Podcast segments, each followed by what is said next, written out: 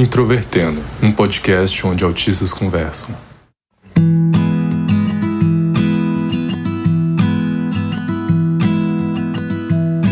Um olá para você que ouve o podcast Introvertendo, que é o principal podcast sobre autismo do Brasil e certamente uma das poucas produções aqui na nossa comunidade que faz contexto histórico. Meu nome é Tiago Abreu, sou jornalista um dos integrantes aqui do Introvertendo, fui diagnosticado com autismo em 2015 e eu vivi a época em que falar que era Asperger não era ruim. Eu sou Carol Cardoso, tenho 24 anos. Quando fui diagnosticada já era o transtorno do espectro do autismo, mas a minha psicóloga, quando foi me dar notícia, disse que eu seria o que se chamava antigamente de Asperger.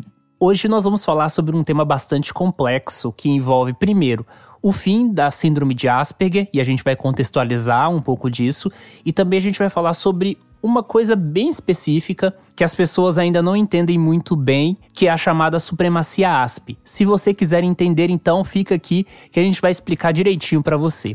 E se você está conhecendo o Introvertendo pela primeira vez, seja muito bem-vinda, seja muito bem-vindo. O Introvertendo é um podcast que discute o autismo no cotidiano e também em seus temas mais polêmicos ou confusos. Acesse o nosso site, que é introvertendo.com.br. Também estamos no Facebook, Twitter e Instagram, que você pode encontrar por introvertendo e mandar mensagem pra gente, enfim, deixar seu feedback, fique à vontade, além de apoiar a gente também no PicPay ou no Padrim.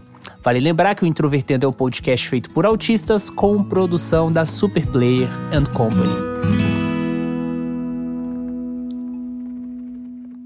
Na comunidade do autismo, muitas vezes as pessoas falam, né, sobre a chamada síndrome de Asperger. E eu imagino que na altura do campeonato, talvez muitas pessoas não entendam muito bem o que é isso. A síndrome de Asperger, na verdade, tem um contexto histórico bastante complexo que remonta até o próprio surgimento do autismo enquanto padrão diagnóstico.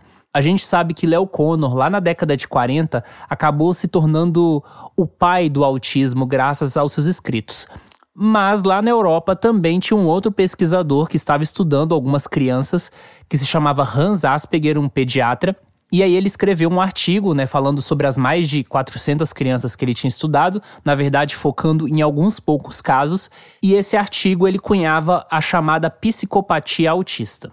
Esse artigo não chamou muita atenção, alguns poucos pesquisadores acabaram mencionando ele, mas ele chegou ao mundo anglófono, e é claro, né, se você chega ao Reino Unido ou nos Estados Unidos, o mundo inteiro acaba conhecendo, a partir do trabalho de uma psiquiatra chamada Lorna Wing. A Lorna Wing, particularmente, ficou bastante interessada nesse trabalho do Hans Asperger, viu algumas semelhanças entre as descrições dele com as do Leo Connor e ela escreveu um artigo em 1981 falando da síndrome de Asperger, ou seja, foi ela que cunhou o termo síndrome de Asperger a partir de uma perspectiva clínica. E daí o resto foi história. A síndrome de Asperger acabou se tornando um padrão diagnóstico no CID-10 em 1992 e no DSM-4 em 1994. E por que você precisa saber disso? Primeiro ponto para a gente esclarecer que a síndrome de Asperger não é uma síndrome criada pelo Hans Asperger, né? A síndrome de Asperger é uma homenagem ao Hans Asperger. É claro que a Lorna Wing, utilizando-se do trabalho original desse pesquisador, mas também fazendo algumas relações para que mais tarde a gente chegasse no que a gente chama hoje de transtorno do espectro do autismo. E se você quiser entender um pouco mais a fundo essa história, tem dois artigos da própria Lorna Wing explicando um pouco um, né, sobre a história da síndrome de Asperger e outro, esse artigo original de 1981, que você pode consultar no nosso site e saber um pouco mais sobre como que surgiu a chamada síndrome de Asperger. É, eu acho que a gente aprender mais sobre a história do autismo é muito importante para ter mais clareza sobre esse diagnóstico.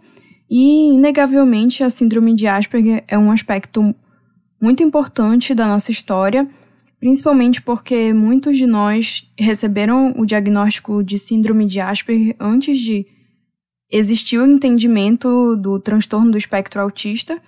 E, de alguma forma, essa síndrome acabou tendo um peso nos indivíduos que receberam esse diagnóstico, a ponto disso ser considerado até como uma identidade cultural. Eu lembro que mesmo antes de eu ter recebido meu diagnóstico, já eu tinha ouvido falar sobre essa síndrome E eu me identifiquei bastante, inclusive participei de uma comunidade no Orkut chamada o Tenho Síndrome de Asperger, alguma coisa assim.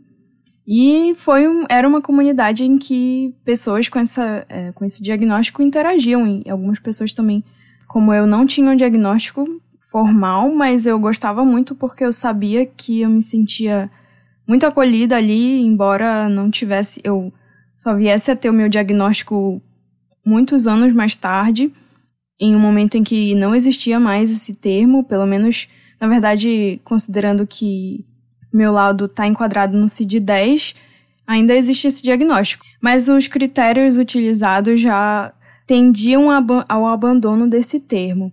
E quanto a isso, eu acho que as representações do autismo e em comparação com as representações da síndrome de Asperger na mídia e pela própria comunidade, e pelos autistas tendem a ser um pouco diferentes.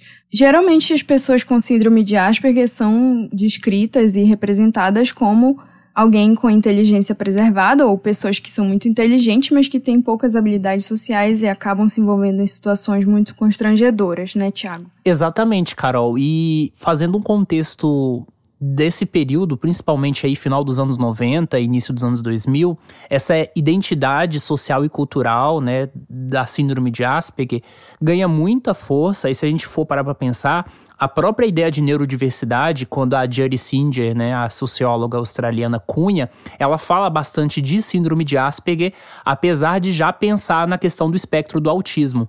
E na cultura popular isso se tornou cada vez mais forte. Então, por exemplo, em 2001, o jornalista Steve Silberman vai publicar uma reportagem na revista Wired dizendo que a síndrome de Asperger é uma síndrome geek. Né, bem representada pelo Vale do Silício. E aí a gente tem também vários autores, né, que se identificam com a síndrome de Asperger publicando livros de memórias. Então a gente pode citar, por exemplo, o John Elder Robson com Olhe nos Meus Olhos, que hoje é um um dos melhores livros né, de autobiografia de autistas. Então a síndrome de Asperger ganha esse espaço cultural popular e ela vai acabar também, de certa forma, gerando uma discussão dentro da comunidade do autismo e na comunidade científica. Então já começa a ter uma discussão de, por exemplo, tá, mas a síndrome de Asperger e o chamado autismo de alto funcionamento, que era um termo também antigamente usado, são a mesma coisa? E aí tem até um, um, artigo muito bom do M. Klein, que é um pesquisador, que ele publicou, se não me engano, em 2000, também está na nossa lista de sugestões, que ele vai discutir um pouco disso, se é a mesma coisa, se é diferente e tudo mais. E essa discussão, né, de, da relação da síndrome de Asperger como um diagnóstico diferente, vai ganhando mais força até que na década de 2010 a gente tem então o abandono dessa categoria diagnóstica dentro do que a gente vai chamar de transtorno do espectro do autismo. E só para explicar um pouco isso para as pessoas, esse é um debate que se estende há muito tempo e continua até hoje, na verdade, né? Vão ter algumas pessoas que vão dizer que, por exemplo, existem diferenças significativas entre o autismo propriamente dito e a síndrome de Asperger, enquanto outros pesquisadores vão dizer que não.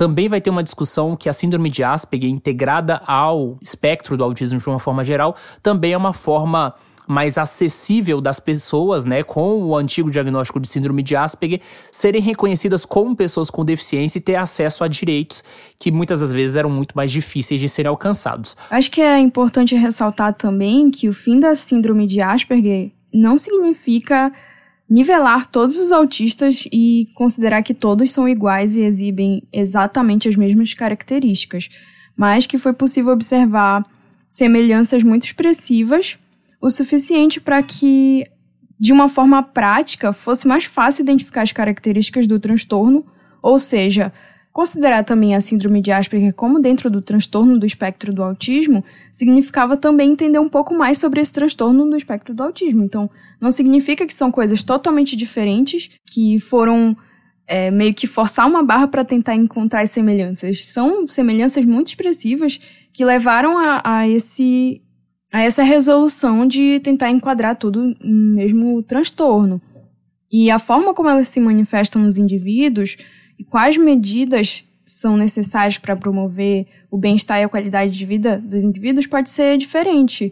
E essa discussão permanece. A gente está aqui justamente para isso. E só para as pessoas entenderem o tanto que essa questão da, da síndrome de Asperger como identidade cultural era algo tão forte, principalmente nos países anglófonos, quando o DSM monta o grupo de trabalho para poder propor né, o DSM-5, inicia-se um debate de abolição da síndrome de Asperger. E os autistas, né, que foram diagnosticados com síndrome de Asperger, tinham muito, muito receio nesse sentido. A grande maioria, pelo menos, né, os relatos que eu já li, no exterior eram contra né, que a síndrome de Asperger deveria continuar a existir. E aí o DSM contou com dois autistas, dois autistas foram consultados nesse processo, que são o Steven Kapp, que é um pesquisador e, se não me engano, também é doutor em psicologia. Ele escreve bastante sobre autismo. E o Ernie Neyman, que na época era presidente da ASAN, que é a principal associação de autistas nos Estados Unidos, né, que em linhas gerais é Autistic Self Advocacy Network. E aí, nessa época, o próprio Ernie Neyman né, se manifestou entre algumas pessoas, alguns ativistas, dizendo que considerar tudo como autismo seria bom a longo prazo, né? Que as pessoas iriam entender isso ao longo do tempo, em termos de direitos, em termos de reconhecimento, e que seria bom, né, reconhecerem as pessoas com síndrome de Asperger como parte do espectro do autismo. E aí foi o que finalmente foi anunciado, né? A gente teve aí transtorno do espectro do autismo, e em 2016, quando se iniciou a discussão para a geração do CID-11, né, a partir de uma conferência, e o CID-11 foi anunciado em 2018, definitivamente a gente teve aí a abolição também da categoria que se chamava Transtornos Globais do Desenvolvimento, né, que era do CID-10, com a adoção do transtorno do espectro do autismo, só que a forma como o CID-11 classifica né, o transtorno do espectro do autismo é um pouco diferente do DSM-5, mas nós, nós não vamos nos aprofundar tanto nisso. Quem quiser saber um pouco mais, ouve lá o nosso episódio 86, o que é o autismo.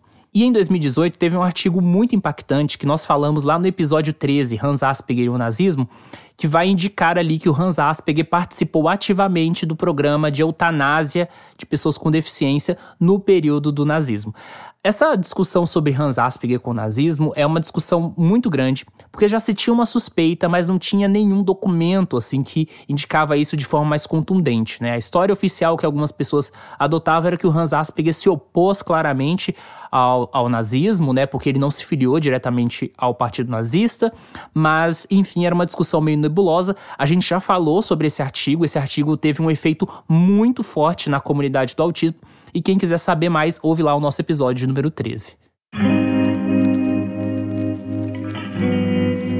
Então estamos falando sobre um diagnóstico que teve todo um processo, né, de desconstrução.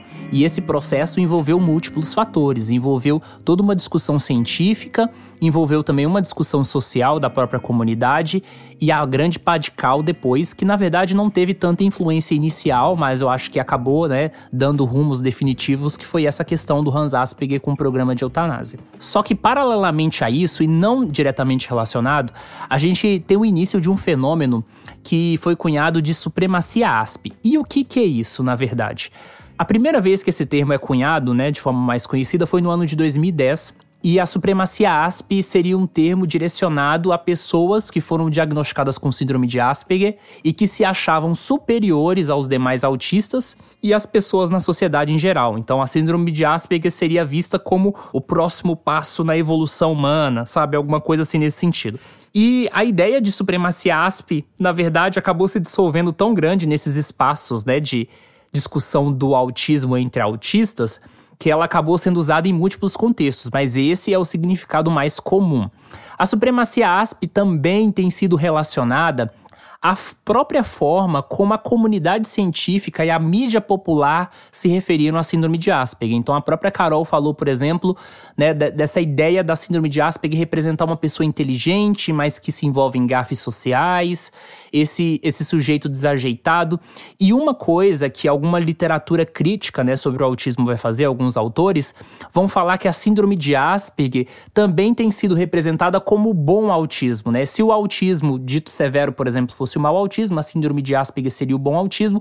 E esse autista diagnosticado com a síndrome de Asperger, ele é sobre-humano, ele é um ciborgue, ele é um robô, sabe? Então tem muito dessa leitura, que é uma leitura também pejorativa, também tem um pouco de capacitismo, né? De você não ver a, a pessoa como um ser humano. Quanto a isso do, da síndrome de Asperger ser entendida como bom autismo, eu acho que isso também dá muito gás para esse tipo de entendimento que tu falou mais cedo sobre a síndrome de Asperger ser a síndrome do Vale do Silício. Então, tipo assim, ah, as pessoas com síndrome de Asperger são geniais, elas são desajeitadas socialmente, mas isso nem importa, porque elas estão comandando o mundo de hoje. Então é como se fosse realmente entendido como um novo estágio evolutivo.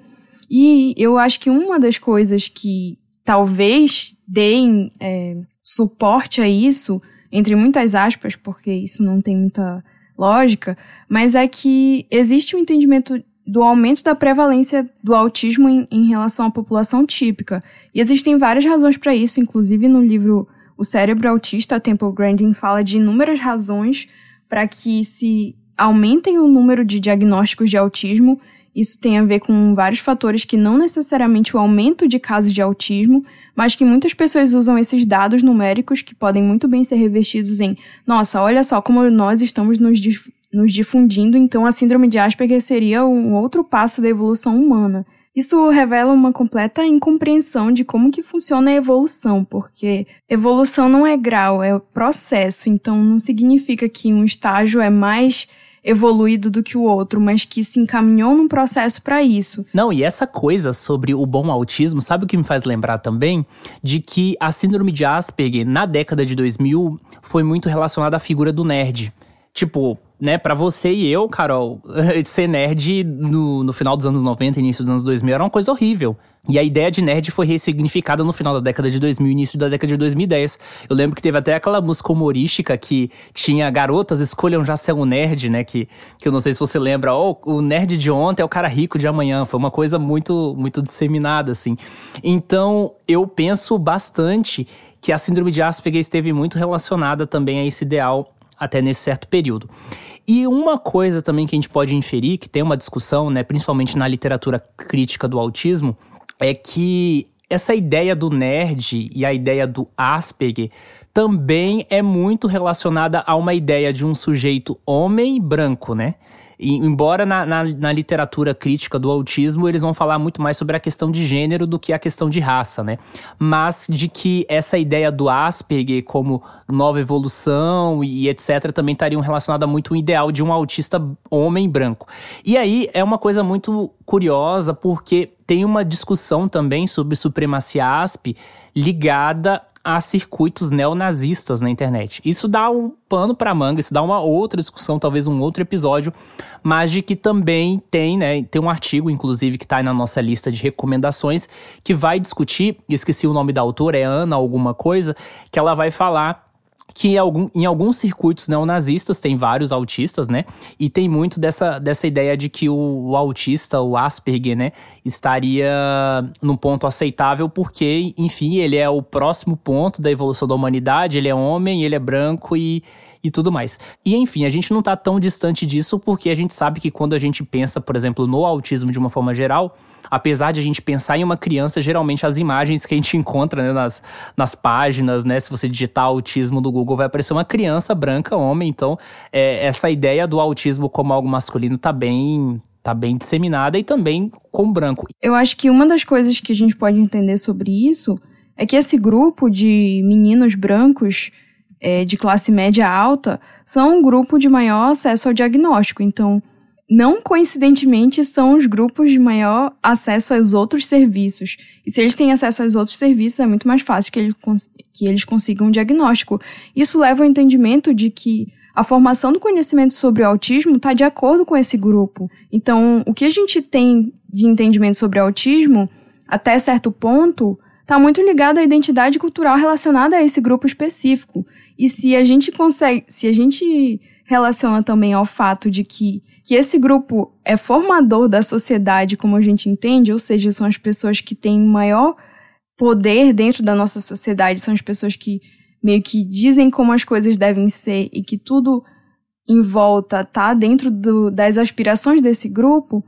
Então, eu acho que é um trajeto, entre aspas, natural, que se cria um entendimento de uma supremacia desse grupo em relação aos outros. Então, eu acho que supremacia asp, racismo e misoginia andam muito juntos e que é muito interessante, eu acho que é justamente essa a razão da gente ter escolhido falar no mesmo episódio de supremacia asp e o fim da síndrome de Asperger, ainda que o fim do diagnóstico não, não tenha relação direta com a descoberta do, do passado nazista do, do Hans Asperger, mas, é, é, mas a motivação que levou o Hans Asperger a fazer a pesquisa que ele fez pode muito bem ter sido o que legitimou a eutanásia infantil de crianças consideradas ineducáveis. Ou seja, desde esse momento da criação, que, embora ele não tenha sido o criador do termo síndrome de Asperger, mas que o, a pesquisa que ele fez foi utilizada posteriormente para esse diagnóstico,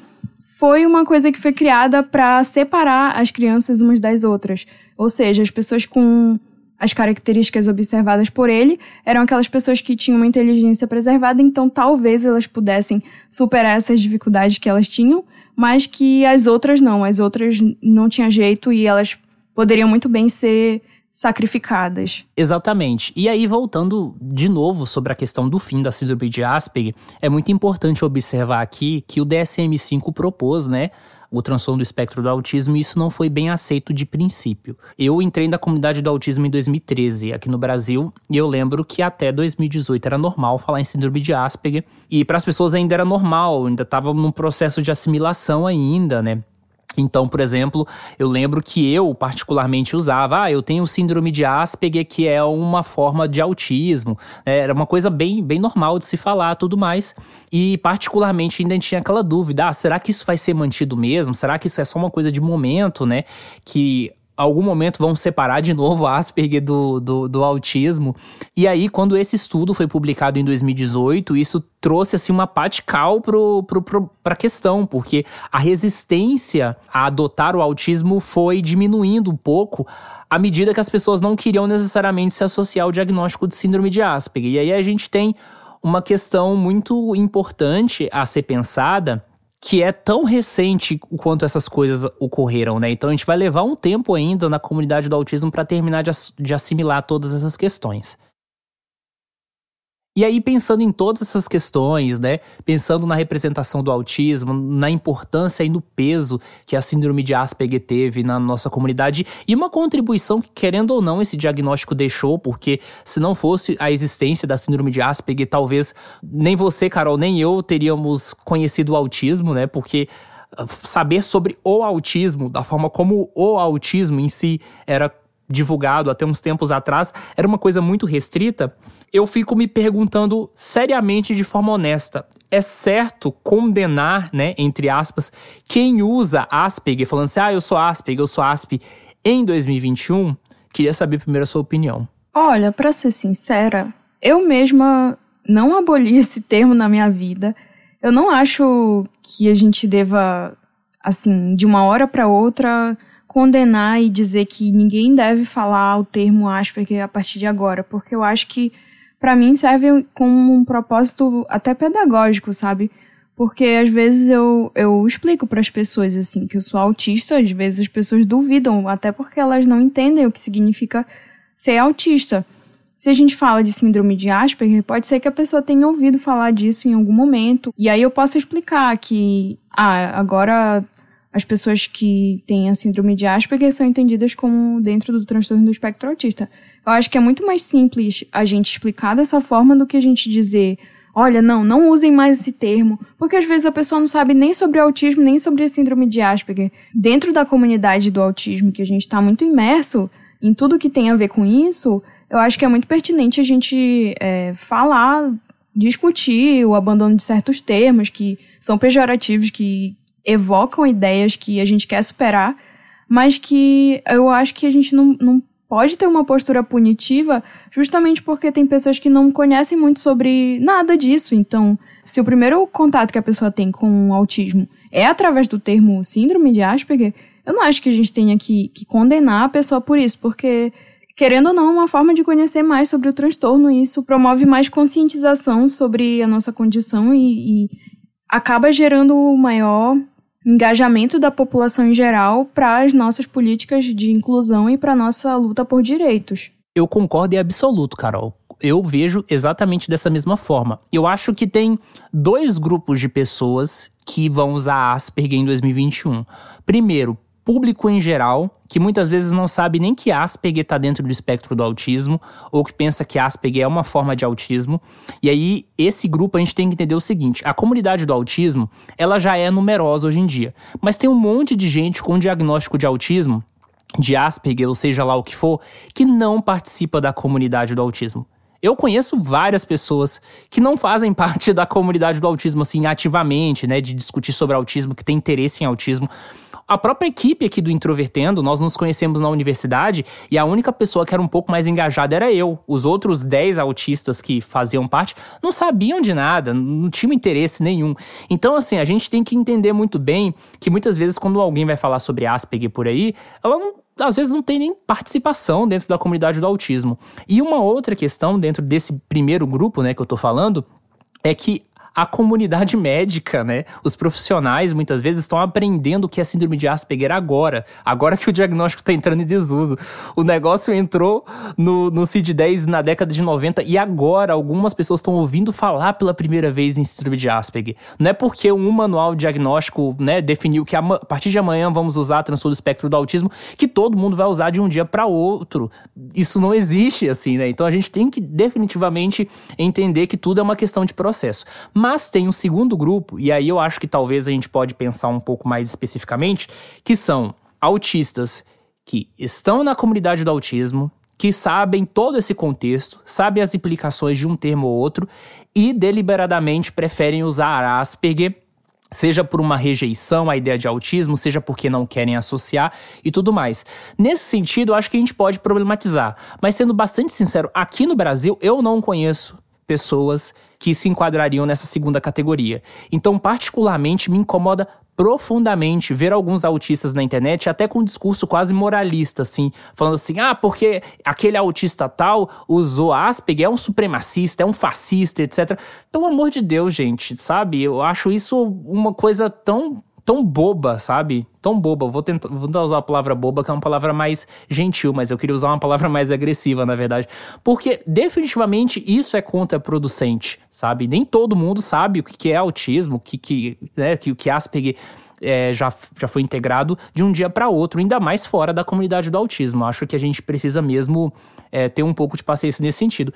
E as pessoas não vão parar de falar sobre a síndrome de Asperger de um dia para o outro, né, Carol? É, eu acho que, assim, existe sim pessoas que evitam, que resistem em parar de usar o termo Asperger justamente por isso, que elas não não se, não se identificam com o termo autismo. E eu acho que, assim, uma das coisas que eu até falei com o Thiago uma vez, que, ah, eu acho o termo asp fofinho, sabe? E às vezes é chato eu não ter que, não podemos falar, ah, eu sou asp, assim. Mas, assim, eu, eu estou totalmente de boa em parar de falar isso, porque eu entendo o contexto. E eu acredito sim que existem pessoas que evitam porque elas querem se diferenciar dos outros autistas. Então, assim, ah, não, eu não sou autista, eu sou Asperger. Então, eu, eu não sou isso aí, tudo que você pensa sobre o autismo, eu sou Asperger, é diferente. Só que eu acho que isso parte muito mais da, das preconcepções que as pessoas têm sobre o autismo do que simplesmente do, do diagnóstico em si. E às vezes a pessoa não tem noção, não tem, não tem um entendimento mais profundo sobre isso. Eu acho que a gente precisa deixar claro que só pela pessoa ter o diagnóstico de autismo ou conhecer alguém que seja autista da sua família não significa que ela deva virar um expert nesse assunto, que ela deva saber absolutamente tudo. Às vezes as pessoas não querem isso, sabe? Às vezes até eu estando tentando me inserir mais na comunidade do autismo, às vezes eu não quero ficar só pensando sobre autismo, só falando sobre autismo. E às vezes esse tipo de coisa acaba cansando, sabe? Essas inúmeras nomenclaturas. Eu acho que é muito mais importante a gente começar a discutir profundamente coisas como é, maior acesso ao diagnóstico, a entender por que, que o recorte do autismo é tão desigual entre as faixas de gênero e raça. Por que, que isso acontece, sabe? Por que, que a gente não pode dar mais enfoque a esse tipo de discussão do que simplesmente parar de usar um termo que começou a ser mal visto e vai cair em desuso. Então a gente sabe que a partir agora de janeiro de 2022 oficialmente nós vamos estar né, sobre a edge do CID-11, mas isso não significa que as coisas vão mudar do dia para noite. E a gente também quer saber a opinião de vocês sobre o assunto, então pode falar aí nos comentários do nosso post, seja no Instagram, no Twitter, no Facebook ou no nosso site, o que você pensa sobre isso. E eu espero que essa discussão, de certa forma, tenha contribuído, né? Que vocês possam pensar, que vocês possam ler o material que tá da gente. Eu, particularmente, gostei muito dessa discussão, discussão profunda e que vai continuar por muito tempo. Muito obrigado por ter ouvido esse episódio do Introvertendo e a gente volta semana que vem. Um abraço.